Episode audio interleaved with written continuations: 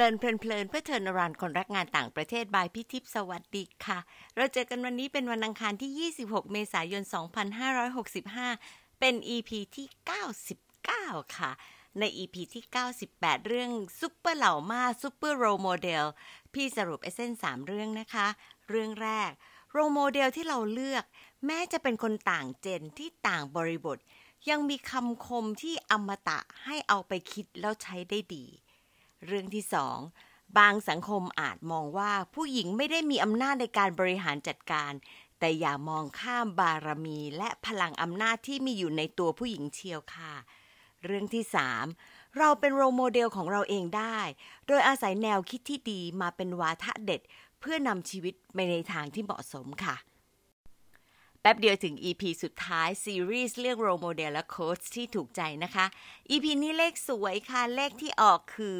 99 ก่อนจะขึ้นเลขหลักร้อยนะคะ EP นี้มาไกลจากกรีซเลยค่ะ ที่มอง passion ของตัวเองเป็นแกนหลัก กับการนึกถึง role model แล้วก็ quote ก็เลยกลายเป็นมุมมองที่ขยายมากขึ้นไปอีกค่ะ พี่ตั้งชื่อตอนนี้ว่าเมื่อ passion ผูกต่อกับ quote ค่ะ โอสุภราบาคาวอส เป็นคนเก่งที่น่ารักอีกคนค่ะ นอกจากจะเป็นนักเรียนทุนในโครงการพัฒนาและส่งเสริมผู้มีความสามารถพิเศษทางวิทยาศาสตร์และเทคโนโลยี พสวท ภายใต้โครงการของสสวท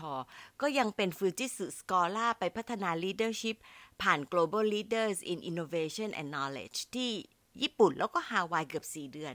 โอบอกว่าเป็นจุดเริ่มต้นของความสนใจด้าน leadership development เราสองคนก็มีความสนใจคล้ายกันนะคะ ทั้งเรื่องของวิเทศแล้วก็เรื่องของภาวะผู้นำค่ะ ที่จะต่างก็คือ โอชอบผ้าไทยแล้วก็ใส่ได้สวยมาก ชอบโยคะ แล้วก็ทำอาหาร ทั้ง 3 อย่างนี้พี่บอกผ่านเลยค่ะ ตอนนี้โอจะได้แบ่งปัน แล้วก็เพิ่มทักษะอีกหลายอย่างกับชาวกรีซนะคะ พี่คุ้นเคยกับโอ เพราะว่าได้มีโอกาสทำงานร่วมกันหลังจากที่พี่เกษียณจากฟูไบรท์แล้วค่ะ ผู้อำนวยการพี่พรพันธ์ของสถาบันส่งเสริมการสอนวิทยาศาสตร์และเทคโนโลยีคือ สสวทนี่แหละค่ะ ขอให้ไปช่วยเป็นที่ปรึกษาให้กับทีมงานวิเทศสัมพันธ์ตอนนั้น โอ เป็นผู้อำนวยการฝ่ายที่เขาเรียกว่าฝ่ายสื่อสารองค์กรและวิเทศสัมพันธ์ ตอนหลังก็ปรับมาเป็นฝ่ายสื่อสารภาพลักษณ์องค์กรนะคะ เราทำกิจกรรมร่วมกันกับทีมเยอะเลยละค่ะ ก็เป็นโอกาสที่ได้เรียนรู้กับทีมที่มีคนด้านวิทย์มาก ๆนะคะ มองงานวิเทศอย่างเป็นระบบ ก็ทำให้การกำหนดทิศทางของฝ่ายเนี่ยทำได้ไม่ยาก เรื่องของพัฒนาคน เราก็มีวิทยากรรับเชิญมาแบ่งปันประสบการณ์ แล้วก็ไป เพิ่มมุมมองด้านต่างประเทศด้วยการไปเยี่ยมองค์กร แล้วก็หน่วยงานที่ไม่ได้เป็นด้านการศึกษานะคะ อย่างสถานทูตโปรตุเกสโรงแรมซีวาเทล ก็เป็นการกระตุ้นการคิดแบบมี diversity ข้ามกรอบความเคยชินค่ะมาฟังอีกคนจากสายวิทย์นะคะ ว่ามีใครแล้วก็วาทะอะไรในใจ แล้วทำไมถึงชอบนะคะ ฟังเลยค่ะ สวัสดีค่ะ วันนี้ต้องขอขอบคุณพี่ทิพย์นะคะ ที่ชวนมา reflect นะคะ เกี่ยวกับการทำงานที่ผ่านมากับสสวท ในช่วงเวลา 10 ปีนะคะ ถ้าจะถามในเรื่องของโรโมเดลของตัวเองเนี่ยโอ้ขอเริ่มด้วย อย่างที่บอกอะค่ะว่าเป็นคนที่ชอบ เป็นคนใจร้อน ชอบการเปลี่ยนแปลง อยากเห็นการเปลี่ยนแปลงเร็วๆนะคะ ดังนั้นเริ่มจากโค้ดเลยดีกว่า โค้ดที่โอ ชอบนะคะ เกี่ยวกับการเปลี่ยนแปลงก็คือ change begins at the end of your comfort zone ถามว่าตอนนั้นที่อยากไปเปลี่ยนทีมงานเนี่ย เรา comfort ไหม เราไม่ comfort เลย ต้องบอกว่าไม่ comfort เลย เพราะว่าอย่างที่บอกอะค่ะว่ามันมีเรื่องของดิเมนชันของคนเกิดขึ้นดังนั้นพอเกิดดิเมนชันของคนเนี่ยบางทีเขาอาจจะไม่ได้อยากเปลี่ยนแต่เราอยากเปลี่ยน ดังนั้นการที่จะทำยังไงให้เขาอยากจะเปลี่ยนแล้ว เดินทางไปกับเราเนี่ยมันไม่ใช่เรื่องเรื่องง่าย ดังนั้น ถามว่าตัวของเราเองเนี่ยถ้าถ้าถ้าเรายืนอยู่ที่ comfort เดิม comfort zone เดิมของเราเนี่ยก็คือไม่ต้องเปลี่ยนเลยไปไปทำตามอย่างที่ทำทำไปอย่างเงี้ยนะคะ แต่ว่าตัวเราเราไม่ใช่คนแบบนั้น เราเรามองว่าทุกครั้ง เราต้องมีการ expand your comfort zone ให้มากขึ้นใช่ไหมคะ ขยายคอมฟอร์ทโซนของเราให้ขยายออกไป ดังนั้นตอนนั้นเนี่ยถามว่าเครียดไหมเครียดคอมฟอร์ทโซนก็ขยายออกไปเรื่อยๆนะคะก็ก็ถือว่าเป็นการเรียนรู้ที่ดีมาก ๆ เลยสำหรับตัวเองนะคะ ถ้ามองย้อนกลับไปคือบางอย่าง เราก็เอออาจจะแบบเยอะไปบางอย่างอาจจะน้อยไปค่ะ ดังนั้นถ้าถามกลับมาเรื่องของโรโมเดลนะคะ ตอนนั้นอย่างที่บอกว่าเพิ่งไปเรียนเกี่ยวกับ leadership นะคะที่ญี่ปุ่นมาแล้วก็ไปดูงานตามสถานที่ต่างๆ ในญี่ปุ่นแล้วก็ฮาวายเนี่ยเยอะอยู่ แล้วก็จะเรียนรู้เกี่ยวกับเอ่อ leader style ต่างๆ leadership style ต่างๆนะคะพอดีช่วงนั้นเนี่ยที่ที่ที่ประทับใจมากๆเลยเนี่ยก็คือได้ไปดูงานที่บริษัทนะคะบริษัทหนึ่งชื่อว่าบริษัทนิฮอนริกาคากุนะคะ หวังว่าจะจะพูดชื่อเขาถูกต้องเนาะเป็นบริษัทที่ทำเกี่ยวกับเรื่องของชอล์กนะคะไร้ฝุ่น แล้วก็ตอนแรกเนี่ยมันเป็น case study เล็กๆ ที่เราเข้าไปเรียนนะคะ แล้วก็เราได้มีโอกาสเข้าไปดูในโรงงานจริง ๆ ซึ่งสิ่งที่เกิดขึ้นเนี่ยก็คือโรงงานของเขาเป็นโรงงานเล็ก ๆนะคะ แต่ทำไมสามารถอยู่ได้ในประเทศญี่ปุ่นที่มีค่าครองชีพสูงมาก ก็คือพนักงานของเขาเนี่ยจะเป็นพนักงานที่มีเรื่องของ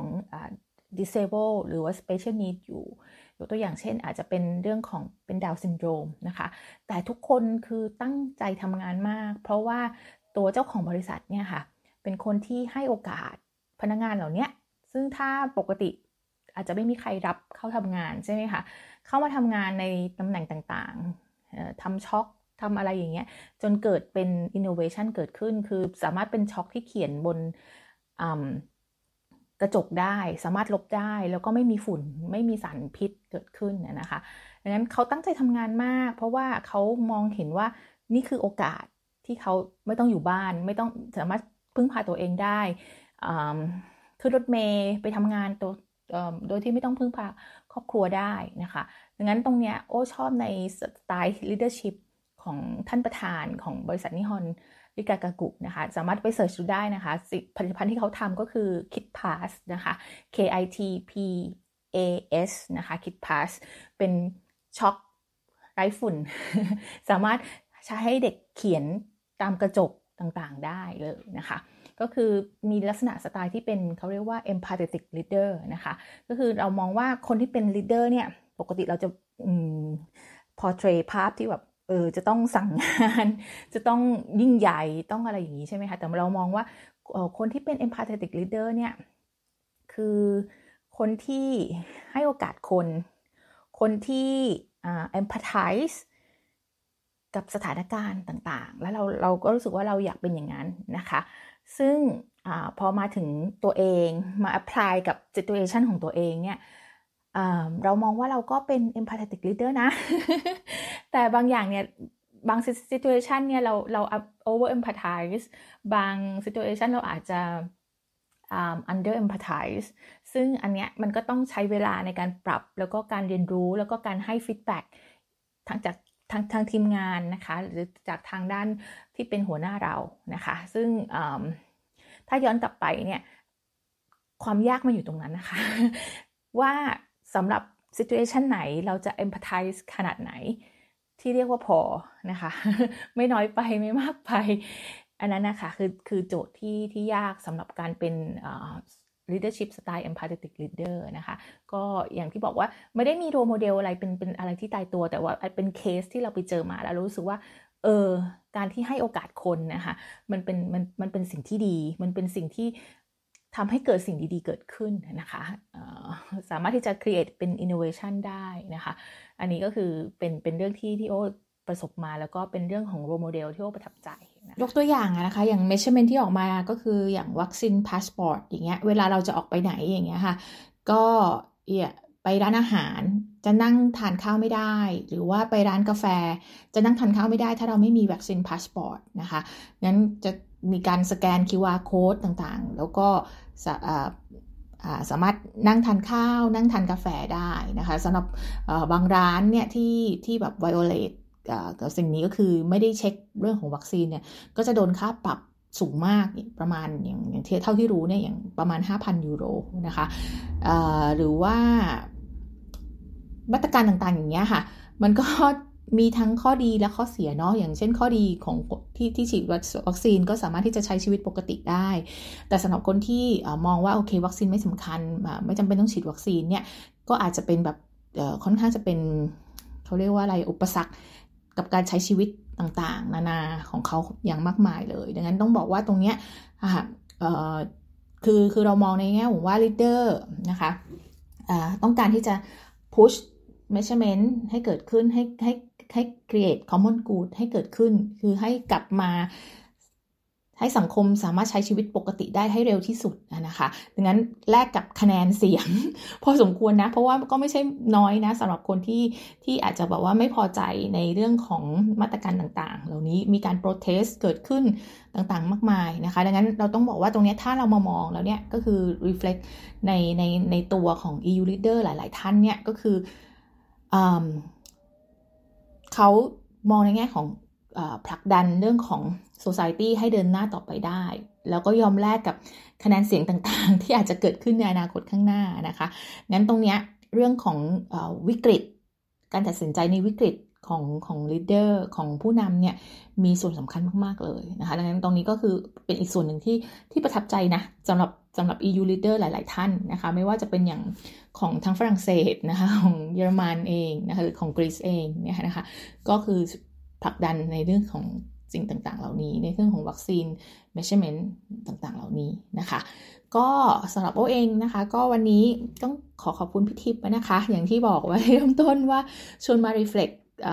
ชีวิตการทำงานนะคะ ก็หวังว่าเป็นประโยชน์กับหลาย ๆ ท่านไม่มากก็น้อยนะคะ ขอบคุณค่ะ ขอบคุณโอ้มากมากค่ะ ที่เต็มใจแชร์ในขณะที่ออกอากาศวันนี้พี่ก็ยังมานั่งคิดเลยค่ะ ไม่แน่ใจว่าโอ้คลอดน้องแล้วยังนะคะเนี่ยการแชร์ของโอ้ทำให้ได้คำจำกัดความเกี่ยวกับคำว่าโรโมเดลที่ขยายออกไปอีกค่ะ ไม่จำเป็นหรอกค่ะที่จะต้องระบุชัดๆ ว่าเป็นใครคนใดคนหนึ่งแต่เป็นใครก็ได้ที่ทำให้เราเห็นแล้วก็ประทับใจ จนเราอยากจะนึกพัฒนาตัวเองให้ได้ในแนวที่เราโดนใจ อย่างการเรียนรู้จากเคสที่โอไปพบกับประธานบริษัทที่ว่าจ้างกลุ่ม disable แล้วก็ทำให้เกิดการผลิตชอล์กไร้ฝุ่นที่เขียนผ่านกระจกได้ มันกลายเป็นจุดหนึ่งของชีวิตที่ทำให้โออยากเป็น empathetic leader เหมือนกับท่านประธานนะคะ พี่ไปหาข้อมูลเพิ่มเติมก็เห็นว่า ท่านประธานอาจจะเป็นคนเดียวกันหรือไม่ไม่แน่ใจเหมือนกันนะคะ เขียนเป็น message ชัดว่า I would like to make the company to be a representative company of Japan realizing multiple intellectual disability employments ค่ะ พี่เลยเห็นว่าเรื่องนี้ดีหลายประสงค์บางคนอาจจะมองจากมุมของการมี innovation ที่ส่วนหนึ่งเกิดมาจากการนำองค์กรของท่านประธาน อาจจะประทับใจแพชชั่นของท่านที่จ้างกลุ่ม Disable แล้วก็สามารถฝึก แล้วก็ให้มีผลิตภัณฑ์ที่ดีออกมา หรืออาจจะทึ่งกับพลังขับเคลื่อนของคนที่มีความต้องการพิเศษที่พัฒนาตนเองจนสามารถจะช่วยได้ แล้วก็ไม่ใช่ให้ตัวเองเท่านั้น แต่ครอบครัวแล้วก็สังคมภูมิใจไปด้วยนะคะ พี่ได้อ่านเมสเซจพี่ก็เลยได้มุมที่แสดงถึงเพอร์เพสที่ยิ่งใหญ่ มองเกินกรอบของงานและปณิธานนะคะ ไปสู่ความต้องการ ที่จะเป็นตัวแทนบริษัทของญี่ปุ่น ที่มองเห็นแล้วก็ว่าจ้างผู้ที่มีความต้องการพิเศษ ที่ยังมีความสามารถในหลายระดับได้ด้วยค่ะ อีกประเด็นที่พี่ว่าน่าสนใจแล้วก็น่าหยิบมาคุยก็คือ มุมมองที่เชื่อมประเด็นโค้ดของโอเรื่องคำฝัดโซนจากคนหลายกลุ่มหลายระดับค่ะโอพูดถึงเรื่องความเปลี่ยนแปลงที่เชื่อมโยงกับคำฝัดโซนและพี่ก็เห็นด้วยมากว่า ถ้าเราไม่คิดเปลี่ยนตัวเองคำฝัดโซนของเรามีแต่จะขยายออกไป ที่พี่ว่าน่ากลัวมากก็คือ ยิ่งขยายมาก ยิ่งสบายเกินไปมันกู่ไม่กลับนะคะ ส่วนอีกด้านหนึ่งพอหดคำฝัดโซนเพื่อให้เกิดการเปลี่ยนแปลง ก็หมายถึงว่าการมีพลังใจพลังกายที่จะพุ่งสู่เป้าหมาย แต่ก็ต้องกลับมาถามตัวเองค่ะ ยากแล้วคุ้มกับผลต่างๆ ที่จะเกิดขึ้นแค่ไหน โค้ดและเคสนี้ก็เลยน่าคิดตามมากๆค่ะ แล้วก็ดูในบริบทของแต่ละคนในสถานการณ์ที่แตกต่างกันด้วยนะคะ ที่เป็น all time favorite ของโอ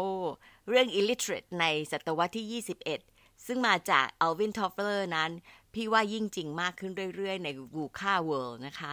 โค้ดนี้ทำให้พี่ต้องไปตามหาปีที่ Alvin Toffler พูด ปรากฏว่าเป็นคำพูดที่ปรับแปลงนิดเดียวมาจาก Future Shock ปี 1970 ค่ะ นับว่าทันสมัยสมสมเป็น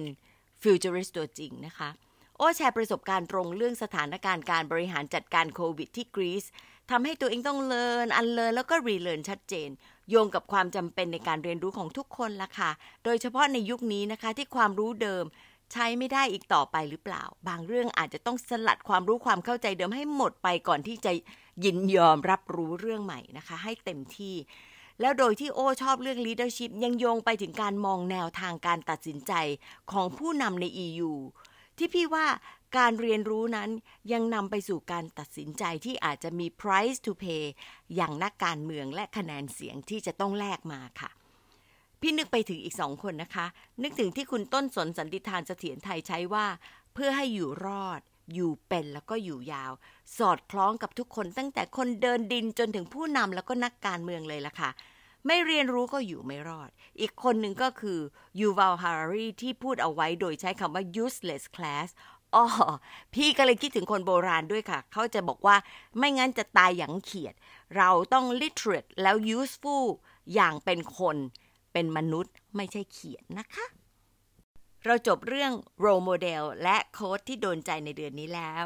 อย่าลืมมาเจอกันในตอนที่ 100 ค่ะ จะมีคำถาม พร้อมรางวัลแจกผู้ฟัง แต่ว่าความที่พี่ไม่เคยทำ CRM กับน้องๆเลย ยังไงก็ตาม ถ้าเผอิญว่าน้องฟังถึงตอนนี้แล้วมีความเห็นอะไรส่งมาได้นะคะ พี่ยังหาของขวัญให้ทันค่ะ มา reflect กันนะคะ